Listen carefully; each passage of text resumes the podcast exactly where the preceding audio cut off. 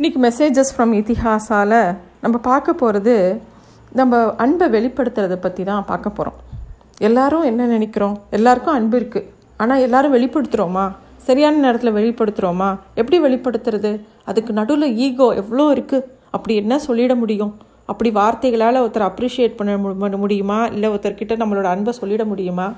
அவ்வளோ ஈஸியானதா அது? கிடையவே கிடையாது. நமக்கு ரொம்ப கடவுள் கொடுத்ததுலேயே ரொம்ப பெரிய வரப்பிரசாதமாக இருக்கிறது நம்மளோட நாக்கு. ரொம்ப டெலிகேட்டான ஒரு விஷயம். அந்த நாக்கு வச்சு நல்ல விஷயங்களும் பண்ணிக்கலாம் நம்ம வாழ்க்கையும் கெடுத்துக்கலாம். ரெண்டுமே பண்ண முடியும். வார்த்தைகள் ரொம்ப முக்கியம். ஆனால் அந்த வார்த்தைகளை நம்ம சரியாக உபயோகப்படுத்துகிறோமா அதுவும் உறவு முறையை நல்லபடியாக வச்சுக்கிறதுக்கு. முக்கியமாக கணவன் மனைவி உறவை கூட சொல்லலாம். அதை நல்லபடியாக வச்சுக்கிறதுக்கு வார்த்தைகள் ரொம்ப முக்கியம்.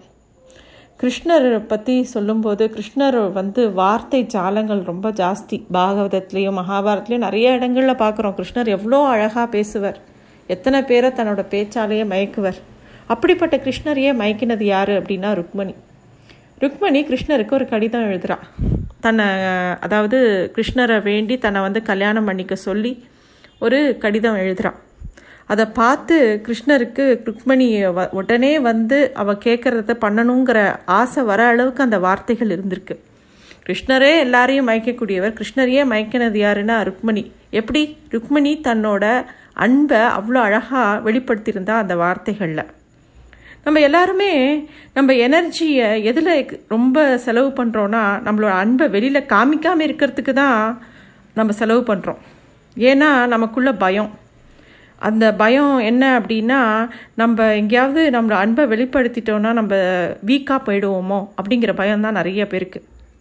இன்னொரு பயம் நம்ம ரொம்ப எக்ஸ்ப்ரெஸ் பண்ணினாலோ நம்ம ரொம்ப ஒரு விஷயத்தை இன்னொருத்தருக்கு கொடுத்தாலோ நமக்கு கம்மியாயிடும் அப்படிங்கிற பயம். நம்ம ஒரு பொருளை கொடுக்கும்போது நம்மக்கிட்ட கம்மியாயிடும்ல. அந்த பயம். அந்த பயம் வந்து வார்த்தைகள்லையும் இருக்குது அன்புலேயும் இருக்குது வார்த்தைகளை சொல்கிறதுனால நம்மக்கிட்ட வார்த்தைகள் குறைஞ்சிட போகிறதா கண்டிப்பாக கிடையாது. இருந்தாலும் நம்ம நல்ல வார்த்தைகள் சொல்கிறதுக்கு ரொம்ப யோசிப்போம். இன்னொன்று இன்னொரு பயம் என்னன்னாக்கா இப்போ நம்ம ஒரு நல்ல வார்த்தை பேசுகிறோம் ரொம்ப அன்பாக ஒருத்தர்கிட்ட நடந்துக்கிறோன்னா திருப்பியும் நமக்கு அது அவங்கக்கிட்டேருந்து கிடைக்கலனா நம்ம வந்து ஏமாளி ஆயிடுவோமோ? நம்ம ஏமாந்து போயிடுவோமோ? நமக்கு கஷ்டம் ஆகிடுமோ அப்படிங்கிற பயம். இந்த ருக்மிணியோட கதையில் ருக்மணி வந்து தன்னோட மனசில் இருக்கிறது முழுக்க கிருஷ்ணருக்கு எழுதினா. அவள் கிருஷ்ணரை பார்த்ததில்லை அவரோட பழகினதில்லை எதுவும் கிடையாது. ஆனால் கிருஷ்ணரை பற்றி அவள் கேள்விப்பட்டதை வச்சு கிருஷ்ணர் மேலே ஒரு தீராத காதலை அவள் வளர்த்துண்டான் அவளோட பிறந்தகத்தில் அவளுக்கு ரொம்ப கஷ்டம். என்னன்னா என்ன கஷ்டம் அப்படின்னா அவள் பெரிய ராஜாவோட பெண்ணாக இருந்தால் கூட அவளோட தந்தையோ அவளுடைய கூட பிறந்தவனோ எப்போ பாரு அவங்களோட ராஜ்யத்தை பற்றியும் அவங்க எப்படி வாழணுங்கிறத பற்றி தான் யோசிச்சாங்களே தவிர ருக்மணிக்கு என்ன பிடிக்கும் ருக்மணிக்கு என்ன தேவை அப்படிங்கிறத அவங்க யோசிக்கவே இல்லை. இது எல்லாமே அவளோட மனசை பல விதமாக உள்ளுக்குள்ளே நோக பண்ணித்து. அப்போ அவள் என்ன யோசிச்சா? அவளோட வலிக்கெல்லாம் ஒரே மருந்து கிருஷ்ணரோட அன்பு தான் அப்படின்னு அவள் நினச்சா.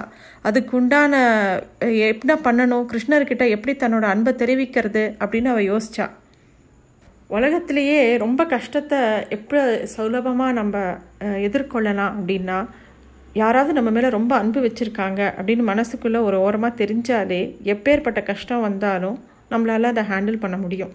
அன்பு வைக்கிறதுங்கிறது ஒரு பெரிய சந்தோஷம்னா அதை விட அந்த அன்பை சொல்கிறது அது ஒரு மிகப்பெரிய பரிசு. நிறைய பேர் கல்யாணம் ஆனவங்க அவங்க வந்து அவங்களோட அன்பை வெளிப்படுத்தவே மாட்டாங்க. அதான் அவளுக்கு தெரியாதா? அவளுக்கு தெரியாதா? அப்படிங்கிற ஒரு எண்ணம். ஏன்னா இனிமே எதுக்கு சொல்லணும்? அப்படிங்கிற எண்ணம். எந்த ஒரு விதத்துலையுமே.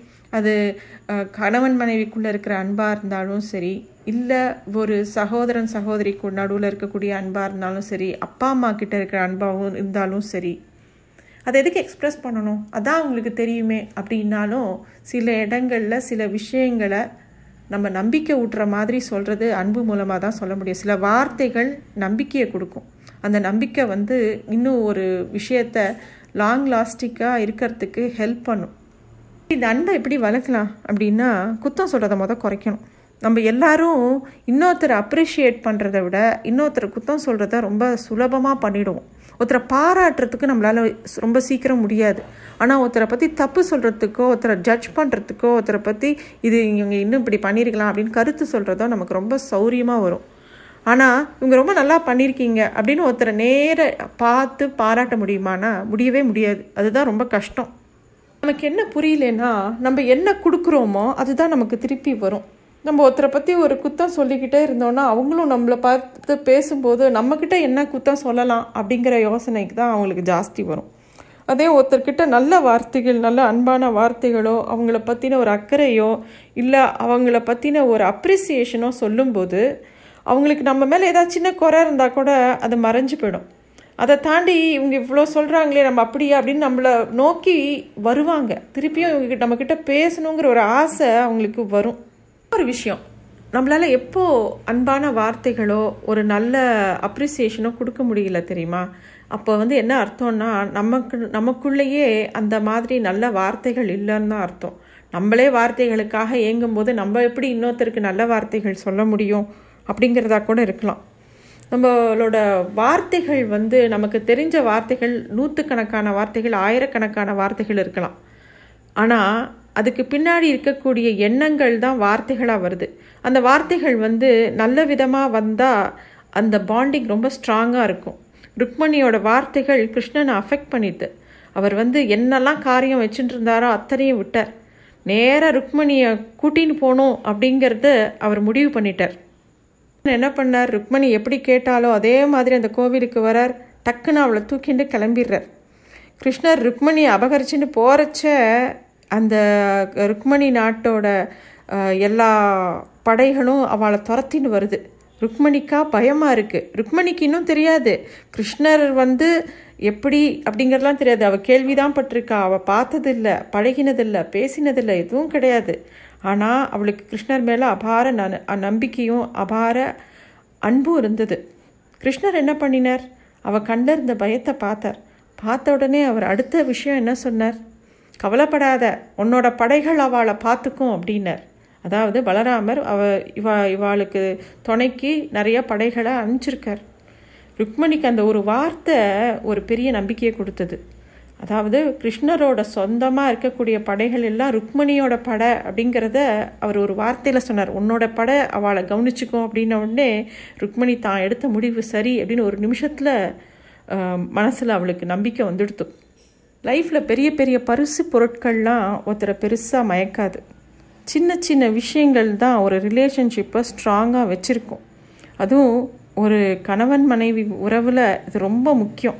ஏன்னா சின்ன சின்ன கெஸ்டர்ஸ் சின்ன சின்ன விஷயங்கள் வந்து ஒரு பாண்டை ரொம்ப ஸ்ட்ராங்காக ஆக்கும். நம்மெல்லாம் ஒரு சோஷியல் அனிமல் அப்படி இருக்கும்போது நம்மளோட உணவுங்கிறது என்னென்னா அன்பு தான் அதை வந்து பெரிய பெரிய பரிசு பொருட்கள் ரொம்ப காஸ்ட்லியான விஷயத்தை வாங்கி கொடுக்கறதுனால மட்டும் ஒரு அன்பை நிறுத்திக்க முடியாது.